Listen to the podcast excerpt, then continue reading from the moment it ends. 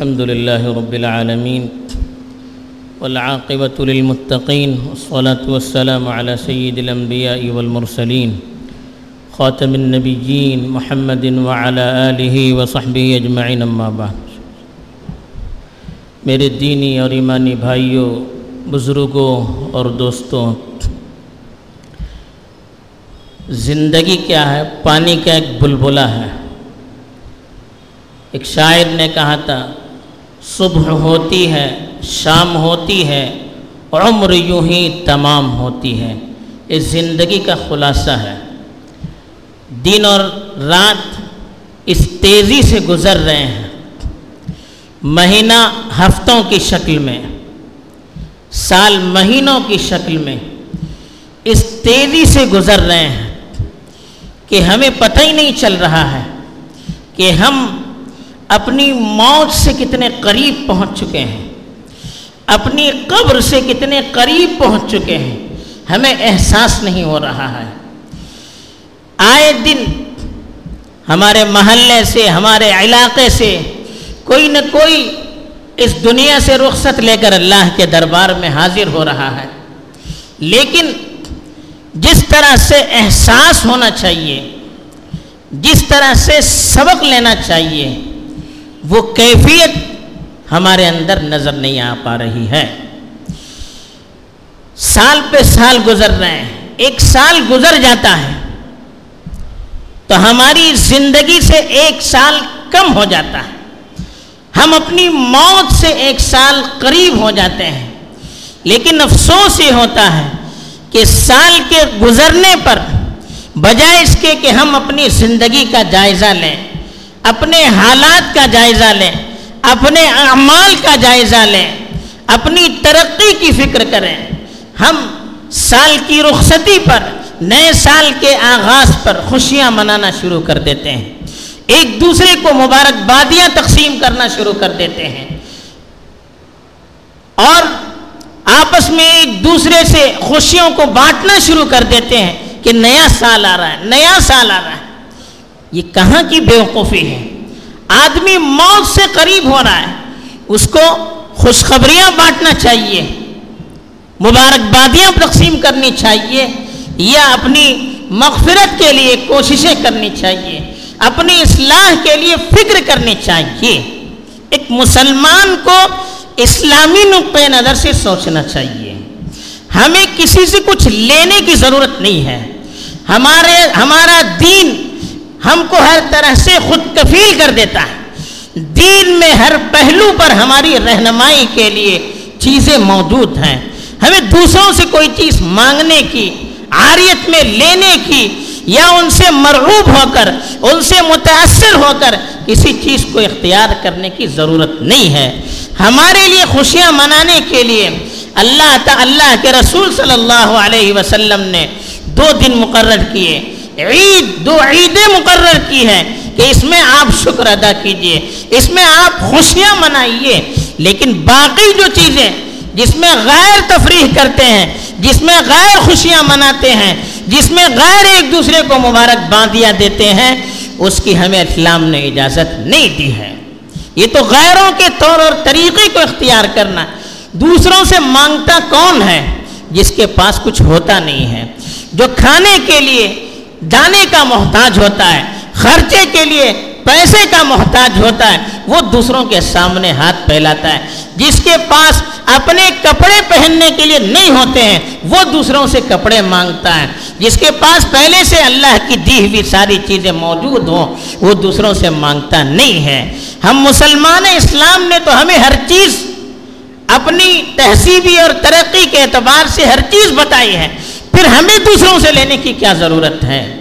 اگر ہم دوسروں سے لیتے ہیں، دوسروں کی دیکھا دیکھی، ان کے طور طریقوں کو اختیار کرتے ہیں، تو مطلب یہ ہے کہ ہمیں یا تو اپنے دین کے سلسلے میں پوری طرح معلومات نہیں ہے، اپنے دین پر ہماری گہری نظر نہیں ہے، یا ہم دوسروں سے متاثر ہیں۔ ان دو میں سے ایک بات ہونی ضروری ہے۔ تو اس لیے اب سال گزر گیا اب ایک مسلمان کو کس نقطۂ نظر سے دیکھنا چاہیے؟ دیکھیے مسلم، اللہ تعالیٰ نے خود قرآن مجید نے کہا يقلب الله الليل والنهار ان في ذلك لعبرة لأولي الابصار کہ اللہ تعالیٰ دن و رات کو بدلتے رہتے ہیں۔ اس میں عقل مندوں کے لیے، غور کرنے والوں کے لیے نشانیاں ہیں۔ یعنی دن و رات کے اندر جو تبدیلیاں آتی ہیں، دن ہمیشہ رہتا نہیں ہے، رات ہمیشہ رہتی نہیں ہے۔ ایک دن آیا، صبح سے شام تک، اس کے بعد وہ چلا جاتا ہے۔ نہ کوئی سورج کی تابناکی ہمیشہ رہتی ہے، نہ دل کی روشنی ہمیشہ رہتی ہے، نہ رات کی تاریکی ہمیشہ رہتی ہے۔ ہر چیز کو جانا ہے۔ بہت ساری نشانیاں ہیں، لیکن اس وقت یہ نشانی سب سے بڑی ہے کہ دنوں رات کی تبدیلی سے ہمیں اپنی زندگی کی تبدیلی کا جائزہ لینا چاہیے۔ جیسے دن اپنی ساری ترقیوں کے باوجود دن کی روشنی کمزور ہو جاتی ہے۔ انسان چاہے کتنا جوان ہو جائے کتنا طاقتور ہو جائے؟ ایک نہ ایک دن ایسا آئے گا کہ اس کے بدن کی طاقت ختم ختم ہو جائے گی۔ کتنا مالدار ہو، ایک دن ایسا آئے گا، ہاتھ خالی رہ جائے گا۔ یہ غور کرنے کی ہمیں اللہ تعالیٰ دعوت دیتے ہیں کہ دنوں رات کی روشنی پر آپ غور کیجیے، اس کی تبدیلی پر غور کیجیے۔ یہ اللہ کا نظام ہے۔ کوئی سی بڑی سے بڑی حکومت، ظالم جاویر حکومت ہو، وہ بھی ہمیشہ رہنے والی نہیں ہے۔ جیسے دن کے بعد رات کا آنا ضروری، رات کے بعد دن کا آنا ضروری، ظلم کے بعد عادل کا آنا ضروری ہے۔ ظلم کے بعد انصاف کا آنا ضروری ہے۔ ظالموں کے بعد نیک لوگوں کا آنا ضروری ہے۔ یہ خدا کا قانون ہے، یہ تاریخ کی شہادت ہے۔ ہمیں یہ غور کرنے کی دعوت دیتے ہیں۔ تو ہمیں ایک سال گزر گیا۔ پچھلے سال کا ہم ذرا جائزہ بھی لیں۔ پچھلا سال جو گزرا، اس کے اندر کون کون سے پہلو تھے جس سے ہماری زندگی پر سخت اثرات بھی مرتب ہوئے۔ پچھلا سال بڑی بیماریوں اور آفتوں کو اپنے ساتھ لے آیا۔ بڑے بڑے علماء اس دنیا سے رخصت ہو گئے۔ بڑے بڑے، بڑی بڑی مصیبتیں لوگوں پر آئی اور سب سے بڑھ کر کتنے ایسے قانون جو سخت سے سخت ہیں، ملکی اعتبار سے ہو یا عالمی اعتبار سے ہو، کیسے کیسے قوانین ہم پر مسلط کر دیے گئے، تھوپ دیے گئے، جس سے ہماری دینی اور ملی آزادی کو جگڑ دیا گیا، ہمیں احساس نہیں ہے۔ کیا کیا تبدیلی کے پلان مرتب کر دیے گئے، پورا تعلیمی سسٹم برباد کر دیا گیا، پورا نظام تعلیم بدل دیا گیا جس سے جو دینی تھوڑی سی غیرت باقی بچی ہوئی ہے، اس کو بھی کھرچ کھرچ کر نکالنے کی کوشش کی جا رہی ہے۔ لیکن ہمیں احساس نہیں ہے۔ کسان کی کھیتوں کو لوٹا جا رہا ہے، تو وہ تو راستے پر آ گئے۔ لیکن ہمارا دین لوٹا جا رہا ہے، ہمیں احساس تک نہ ہو۔ تو کسانوں سے بدتر ہم ہو گئے۔ ہمارے پاس دین ہے، ہمارے پاس شریعت ہے، ہمیں بالکل احساس نہیں ہے۔ سال کی چیزوں کی، ہمیں اس کا جائزہ لینا چاہیے۔ حدیث میں فرمایا گیا الکیس من دان نفسا وعمل لما بعد الموت۔ عقل مند وہ ہے جو اپنے نفس کا جائزہ لیتا رہتا ہے، حساب کتاب لیتا رہتا ہے۔ جیسے دکاندار رات میں حساب لیتا ہے، مہینے کے آخر میں حساب لیتا ہے، سال کے آخر میں حساب لیتا ہے۔ تو ویسے ہی ہمیں بھی ہر دن بھی حساب لینا چاہیے، مہینے کا بھی حساب لینا چاہیے، سال کا بھی حساب لینا چاہیے، انفرادی طور پر بھی، اجتماعی طور پر بھی کیا کیا چیزیں ہوئی سال کے اندر اس کا حساب لینا چاہیے۔ اور دوسری چیز، یہ حالات آتے کیوں ہیں؟ اس پر بھی ہمیں غور کرنا چاہیے۔ دیکھیے، دنیا کا نظام الل تب چلتا نہیں ہے۔ وما خلقنا السماوات والارض وما بينهما لاعبين۔ اللہ تعالیٰ نے خود فرمایا، ہم نے زمین اور آسمان اور ان دونوں کے درمیان جتنی بھی چیزیں ہیں، بیکار تفریح کے لیے، کھیل کود کے لیے پیدا نہیں کی ہیں۔ یہ کوئی نظام، اندھیر نگری چوپٹ راج نہیں ہے۔ اس میں اللہ کا قانون چلتا ہے۔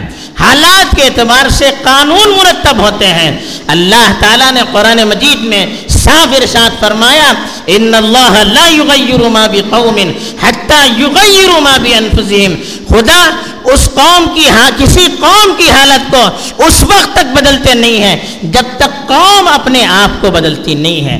حالات اچھے آنے ہو یا حالات بس سے بدتر ہونے ہو دونوں میں ہمارے اعمال اپنا کردار ادا کرتے ہیں۔ اعمال اچھے، حالات اچھے، اعمال بگڑ گئے، حالات بگڑ گئے۔ یہ خدا کا قانون ہے جو اللہ نے قرآن مجید میں ارشاد فرمایا ہے۔ اس اعتبار سے اب ہم ذرا جائزہ لیں۔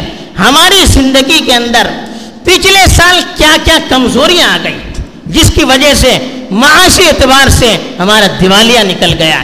سیاسی اعتبار سے ہم دباؤ کے اندر آ گئے۔ دینی اعتبار سے کمزوری آ گئی۔ یہاں تک کہ مسجدوں، مدرسوں اور اداروں پر تالے پڑ گئے۔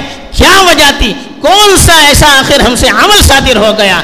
کون سا ایسا گناہ اجتماعی طور پر ہم سے صادر ہو گیا کہ اللہ تعالیٰ نے ایسے حالات ہم پر مسلط کر دیے، یہ جائزہ لینا ہے۔ سال کا آخر گزر گیا، نیا سال آ رہا ہے۔ اب نئے سال کے ہم اندر داخل ہو چکے ہیں۔ آئندہ سال اگر ہم اچھا بنانا چاہتے ہیں، ہمیں پچھلے سال کے حالات سے سبق لینا ہے۔ لیکن افسوس ہوتا ہے اتنے سارے حالات کے گزرنے کے باوجود ہماری زندگی کے اندر کوئی نمایاں تبدیلی نظر نہیں آ رہی۔ شادیوں کا موسم ہے، کیا اسراف ہو رہا ہے؟ لگتا ہے کوئی حالات آئے ہی نہیں۔ معاشی اعتبار سے ہم پر حالات آئے ہی نہیں ہے سیاسی اعتبار سے ہم پر حالات آئے ہی نہیں ہے بالکل ایسا ہم بھول چکے ہر چیز کو۔ بالکل غفلت کا انداز۔ کھیل کود کے میدان آج بھی بھرے ہوئے ہیں۔ ایسا لگتا ہے کچھ ہوا ہی نہیں ہے۔ تفریحات آج بھی تفریح کی جگہ بھری ہوئی ہے ایسا لگتا ہے کہ ہم سبق ہی نہیں لے رہے آخر کیا وجہ ہے؟ کون سی چیز اگر آخر ہمیں اپنی غفلت سے نکال سکتی ہے؟ اگر یہ اللہ کی طرف سے آنے والے کوڑے ہیں یہ، اللہ کی طرف سے جو کوڑے ہم پر برس رہے ہیں، اگر اس سے ہم نہیں سنبھلیں گے، اور کون سی چیز ہمیں سنبھال سکتی ہے؟ ڈنڈے سے تکلیف اس کو ہوتی ہے جس کے اندر زندگی کی رمق باقی ہوتی ہے۔ ڈنڈے سے تکلیف اس کو ہوتی ہے جو زندہ ہوتا ہے، جو مردہ ہو جائے، ڈنڈا کیا پتھر بھی اس پر ڈال دیا جائے تو کوئی فرق نہیں پڑتا کہ ہم مردہ ہو چکے احساس ہمیں کرنا چاہیے۔ یہ وقت سنبھلنے کا ہے۔ یہ وقت حالات کے بدلنے کا ہے۔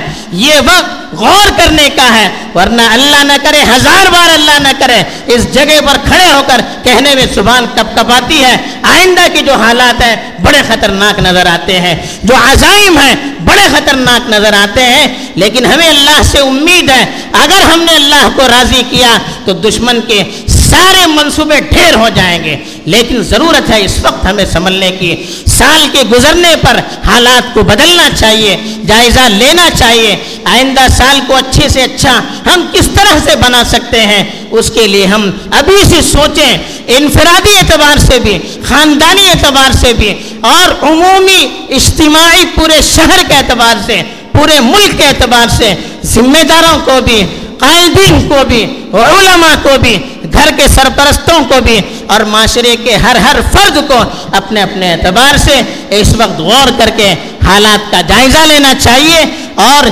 زندگی کی پٹری، زندگی کی گاڑی جو پٹری سے ہٹ رہی ہے، اس کو پٹری پر لانا اس وقت کی ضرورت ہے۔ اگر اس وقت میں سنبھالا نہیں آیا تو اللہ حفاظت فرمائے، آگے کیا حالات آ سکتے ہیں؟ اللہ تعالیٰ اس اوقات کو غنیمت سمجھ کر ہمیں اپنی اصلاح کرنے کی اور زندگی کے رخ کو تبدیل کر کے صحیح رخ پر اپنی گاڑی کو لگانے کی توفیق دے۔